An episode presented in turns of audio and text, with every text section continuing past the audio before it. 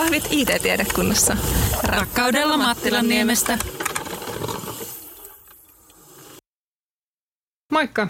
Tervetuloa aamukahvien tammikuun ensimmäisen jakson pariin. Ulkona on mitä luultavammin ihan sairaan kylmä, mutta täällä studiossa on lämmin. Tämän kerran jaksossa käsitellään lukiolaisten yleisimmin kysymiä kysymyksiä yliopistossa opiskeluun liittyen. No, kaverit, mitä te ajattelitte yliopistosta lukioikäisenä? No en mä siitä kyllä kauheasti tiennyt silloin, koska ää, mulla ei ollut tuttuja, jotka olisi ollut yliopistossa silloin, kun mä ollut lukiossa. Mutta silti mulla oli aina selvää, että sinne mä silti haluan. Ja on se nyt täällä sitten yliopistossa selkiytynyt, että millaista täällä on. Mä oon lukiossa pohtinut monia eri vaihtoehtoja ja aina se yliopisto-opiskelu tuntui ehkä eniten sellaiselta, mikä mulle sopi. Ja kävin tuolla AMKin kautta ennen kuin pääsin yliopistoon sisälle, niin olin mä silloin lukiossa kyllä ihan oikeassa siitä. Joo, no mulla oli kyllä varmaan aika ylevä kuva yliopistosta silloin, että varmaan ajattelin suurin piirtein, että, että yliopistoon jos pääsen, niin sitten täällä pukeudutaan toogaan ja laakerilehti seppele päässä suurin piirtein käyskennellään fiksuja ja henkeviä puhuen. Ei vaan, mutta siis totta kai aika äkkiä kävi sit ilmi, että se työskentely sen tietämyksen karttumisen eteen on sitten kuitenkin aika arkista puurtamista, eikä sillä tavalla päivästä toiseen mitenkään uskomattoman hohdokasta. Mutta kyllä se on hyvää ja ihanaa arkea, enkä me kyllä vaihtaisi päivääkään pois yliopisto-opiskelusta. Mulla oli sellainen ajatus, että yliopistoon on tosi tärkeä päästä. Mä muistan, että sit kun siellä oli ensimmäistä päivää, niin oli ihan pihalla ja järkyttynyt siitä, että se ei ollutkaan semmoista kuin lukiossa, vaan oli itse päätettävä kaikesta, että mitä opiskelee ja milloin. Mä olin tosi tottunut semmoiseen asetelmaan, että on vain yksi sama lukkari ja sitten sitä seurataan koko vuosi. Mutta sen pidemmittä puheitta, käydäänpä asiaan. Eka kysymys on, että sovellunko yliopistoon, niin tulenko pärjäämään siellä? Laura. Juuli. Joo. Joo, mun mielestä yliopistossa on ehkä tärkeintä, ainakin täällä IT-alalla, se, että oma asenne ja motivaatio on kohillaan. Eli on hyvä muistaa, ettei vaadita, että kaiken osaisi silloin heti, kun aloittaa opiskelut, vaan täällä just opetellaan niitä asioita, mitkä sitten on, on omalla alalla tärkeitä. Ja erilaisuus on myös rikkaus, joten ei kannata ajatella, että yliopistoon haetaan vain tietynlaisia ihmisiä, koska ei se niin mene. Ja alalle tarvitaan tosi monenlaisia osaajia. Kun haluaa oppia uusia juttuja ja sitten kunnioittaa tietysti myös kanssa opiskelijoita, niin ihan varmasti mahtuu ja sopii tänne. Ja monesti ehkä just IT-alaan liittyen kuulee sitä, että että ajatellaan, että tämä on tosi paljon yksin puurtamista ja tosi sellaista HC-nörtteilyä, mutta ei tämä sitäkään ole. Toki tästä saa sellaista, jos se sopii itselleen sitä haluaa, mutta kyllä täällä pääsee tekemään paljon ryhmätöitä, eikä sitten kaikkien tarvi myöskään olla tosi teknologiaorientoituneita. Että just tarvitaan paljon erilaisia opiskelijoita ja tulevaisuuden ammattilaisia, koska sitten me saadaan aina erilaisia lähestymistapoja asioihin. No sitten seuraava kysymys. Riittääkö omat taidot? Tähän liittyy myös se, että miten opiskelut etenee.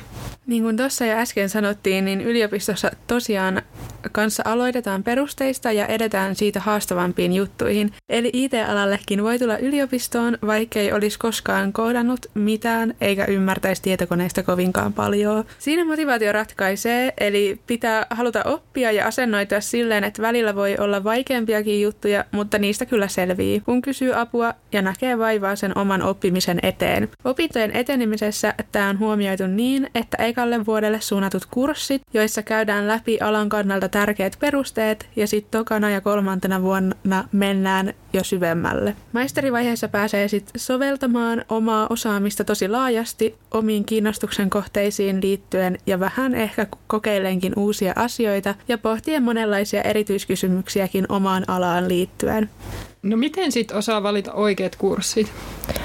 No opintojen alussa varataan yleensä aika opintoohjaajalle ja sen kanssa voi yhdessä katsoa sit itselle parhaat kurssit sekä tietty ne, mitkä kuuluu pakollisena siihen tutkintoon. Ja toki opintoohjaajalla saa käydä myös myöhemmässä vaiheessa opintoja, jos mietityttää ne omat kurssivalinnat. Tota, toi oman opintosuunnitelman tekeminen myös edellytetään siinä samassa yhteydessä ja siinä on varmaan hyvä ottaa vähän aikaa ja miettiä niitä omia kiinnostuksen kohteita, mutta kyllä mä silti sanoisin, että aika avoimin mielin kannattaa suhtautua kun ei sitä heti välttämättä edes tiedä, että mistä kaikesta voi innostua. Et, öö, voihan se välillä olla vähän vaikeaa, mutta kyllä ne sieltä sitten löytyy, kun vähän malttaa kokeilla ja miettiä. Rohkeasti uutta kohti. No mut hei, miten sitten täällä löytää oikean paikkaa eksymättä? Joo, tota, navi.jyu.fi, että tota, se siitä, että mulla ei ole oikeastaan lisättävää ja se löytyy sitten myös tuolta MyU-sovelluksesta. Ja hei, voi, voi myös kysyä ihan kaverilta tai tuntemattomaltakin. Joo, öö, seuraava kysymys. No, mitä sivuaineita kannattaa opiskella? Tähän ei ole yhtä oikeaa vastausta, mutta sivuaineella voi eroittua joukosta myöhemmin työelämässä tosi hyvin, joten niiden valitsemiseen kannattaa käyttää vähän aikaa ja pohdintaa. Ja jos intoa ja aikaa ja jaksamista riittää, sivuaineitakin voi opiskella useampia. Joissakin tutkinnoissa on myös niin sanottuja pakollisia sivuaineita, että esimerkiksi tietotekniikalla siellä on muutamia vaihtoehtoja, muun muassa tilastotieteet ja matematiikka, ja sitten tietojärjestelmätieteellä opiskellaan niitä kauppatieteitä.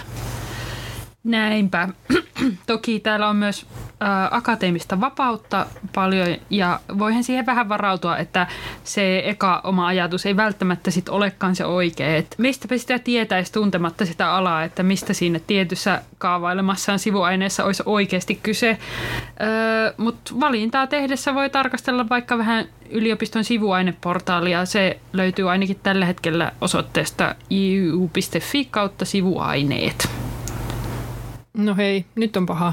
Kuinka pysyn luennoilla hereillä? No, no tota, itse asiassa mun kaveri äh, neuloo luennoilla, mutta, mutta ajattelisin, että silloin pitää kyllä olla valmiiksi aika hyvä neulomaa, että pystyy keskittymään samalla muuhunkin kuin siihen silmukoiden laskemiseen. Joo, ehkä sitten tämmöiset ei-superneulojat voi valmistautua parhaiten nukkumalla kunnolla, että sitten jaksaa keskittyä siihen luentojen sisältöön paremmin ja toki sitten aina kannattaa pyrkiä vaalimaan sitä omaa kiinnostusta, motivaatiota ja ehkä sitten jopa intohimoakin siihen aiheeseen.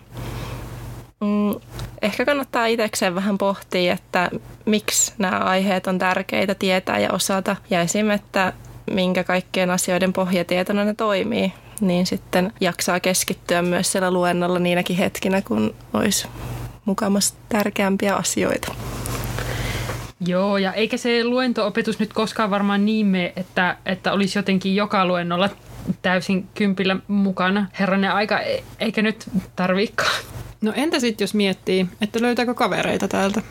Tämä varmasti jännittää monia, kun lähtee tutuista ympyröistä ja tulee vieraaseen paikkaan, josta ei välttämättä tunne ketään. Mutta on hyvä muistaa, että suurin osa muistakin on ihan samassa tilanteessa, joten se helpottaa sitä kavereiden löytämistä. Opintojen alussa on myös tutorointiryhmät ja paljon tapahtumia, joita kannattaa hyödyntää kavereiden löytämisessä. Ja sitten tietysti harrastukset ja muu vapaa-ajan toiminta. Ja oli meillä myös tässä joulukuussa yksi meidän podcast-jaksoista, missä me pohdittiin yksinäistä yksinäisyyttä ja siellä sitten just käsiteltiin myös sitä, että miten niitä kavereita löytyy ja miten muuten sitä yksinäisyyden tuntemista voidaan lievittää ja miten sitä kannattaa käsitellä. Niin jätetään siihen linkki tonne tämän jakson kuvaukseen, niin sen löytää sitten sieltä helposti, jos jää vielä ystävien löytäminen ja yksinäisyys pohdituttamaan. No sit, oleellinen kysymys. Miten jaksan harrastaa ja tiskata koulun lomassa? Joo, tämä oli tosi tosi hyvä kysymys ja mä nyt ajattelin ainakin omasta puolestani vastata sinulle, rakas kuulija, että et ehkä aina jaksakaan, mutta onko se sitten niin hirveetä? Että varmasti sellaiset harrastukset, joissa on selkeät aikataulut ja vaikka vähän vakavamielisempiäkin tavoitteita, niin onnistuu ihan hyvin, mutta miksi sun pitäisi aina jaksaa tiskata päivästä ja viikosta ja kuukaudesta ja vuodesta toiseen aina samalla tarkkuudella? Että et mitä se siinä niinku voitat? Et, ja toisaalta sitten, mitä haittaa siitä on, jos vaikka kiireisempänä tenttiaikana tulee syötyä vähän enemmän vaikka vuokaruokia tai näitä trendikkäämpiä niin sanottuja one pot ruokia, mistä tulee vähän vähemmän tiskiä ja enemmän ruokaa kerralla. Tai jos vaikka pari pizzaakin tulee vedettyä kuitenkin kohtuuden rajoissa. Tai jos niitä tiskejä nyt vaikka sit vähän aikaa lojuukin siellä altaassa, niin mitä siitä? Et voihan sitä ajatella siitäkin näkökulmasta, että vähän kehittää siinä vaikka omaa vastustuskykyä, kun keittiö ei ole aivan kliininen ihan koko ajan. M- mutta siis leikki leikkinä, mutta mut mun mielestä niin kuin elämänkulussa aivan normaalia on semmoinen pieni vaihtelu NS-prioriteettien kanssa. Ja jos opiskelun suhteen pitää oppia armollisuutta, niin kyllä mun mielestä totta vie muillekin elämän osa-alueilla. Joo, ja haluaisin ehkä tähän vielä todeta sitten, että ei ne tiskit kyllä ainakaan karkuun juokse, että, että ne ottaa siellä tiskialtaassa ihan nätisti, kunnes niillä on taas aikaa. Mutta sitten meillä on kyllä myös tiedekunnassa monia urheilijoita, jotka siis urheilee ja opiskelee samanaikaisesti. Ja mun käsityksen mukaan he ainakin on ollut ihan tyytyväisiä siihen, että miten huippuurheilunkin pystyy yhdistämään opintoihin, että kyllä sitten varmasti myös harrastukselle löytyy aikaa. Yes. No nyt tässä on tullut niin paljon kysymyksiä, niin ei ehkä tarvita enää tämän jakson loppuun tämmöistä kysymysosiota. Tai no, otetaan nyt vielä vikakyssäri. Eli paljon kahvi maksaa yliopistolla? Erittäin hyvä, oleellinen ja tärkeä kysymys. Eli Semman kahvi maksaa euro 20 senttiä erikseen ostettuna, mutta kun ostat lounaan yhteydessä kahvilipun, se on siinä ostettuna vähän halvempi. Ja hei, muista ottaa matkaansa semmoinen kahvipassi ainakin noissa Semman ravintoloissa. Siihen voi kerätä leimoja ja oliko se nyt sitten, että kahdeksan leiman jälkeen saa ilmaisen kahvi? Kyllä, minulla odottaa ilmainen kahvi seuraavaksi. Ah, onneksi olkoon. ja lounasravintola Katrinassa lounaskahvi sisältyy hintaan muuten. Ja nämä ei ollut maksettuja mainoksia, vaan puhtaasti säästelijän opiskelijan kahvin hankintavinkkejä. Kyllä. Mutta sponsseja otetaan edelleen vastaan. Tänne vaan. Joo, eiköhän tässä ollut kysymyksiä kerrakseen tähän jaksoon. Mutta hei, laittakaa niitä vielä lisää Instaan at juu.it tai sähköpostilla itcrew at juu.fi. Morjens! Moi! Hei Moro. hei!